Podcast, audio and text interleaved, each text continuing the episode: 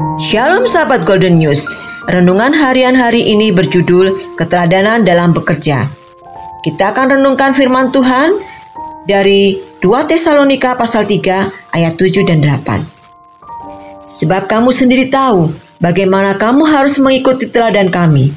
Karena kami tidak lalai bekerja di antara kamu dan tidak makan roti orang dengan percuma.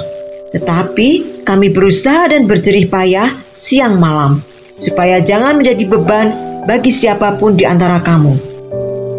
Sahabat Golden News, dalam kutipan ayat ini, Paulus menjadi teladan untuk kita dalam hal bekerja.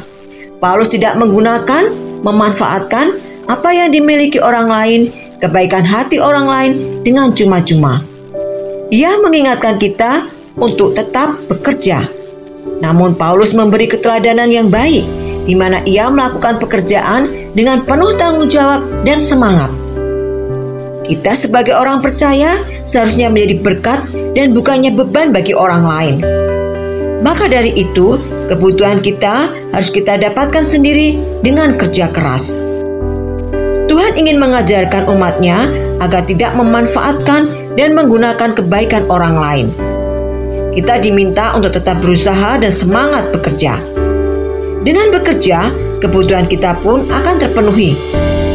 Janganlah menjadi pribadi yang hanya berdiam dan menunggu berkat Tuhan jatuh dari langit. Kita perlu bergerak dan berusaha, maka berkat Tuhan itu akan dilimpahkan atas kehidupan kita. Ia sanggup memberkati kehidupan kita, salah satunya lewat pekerjaan yang kita lakukan. Semangat bekerja dan menjadi inspirasi bagi sesama.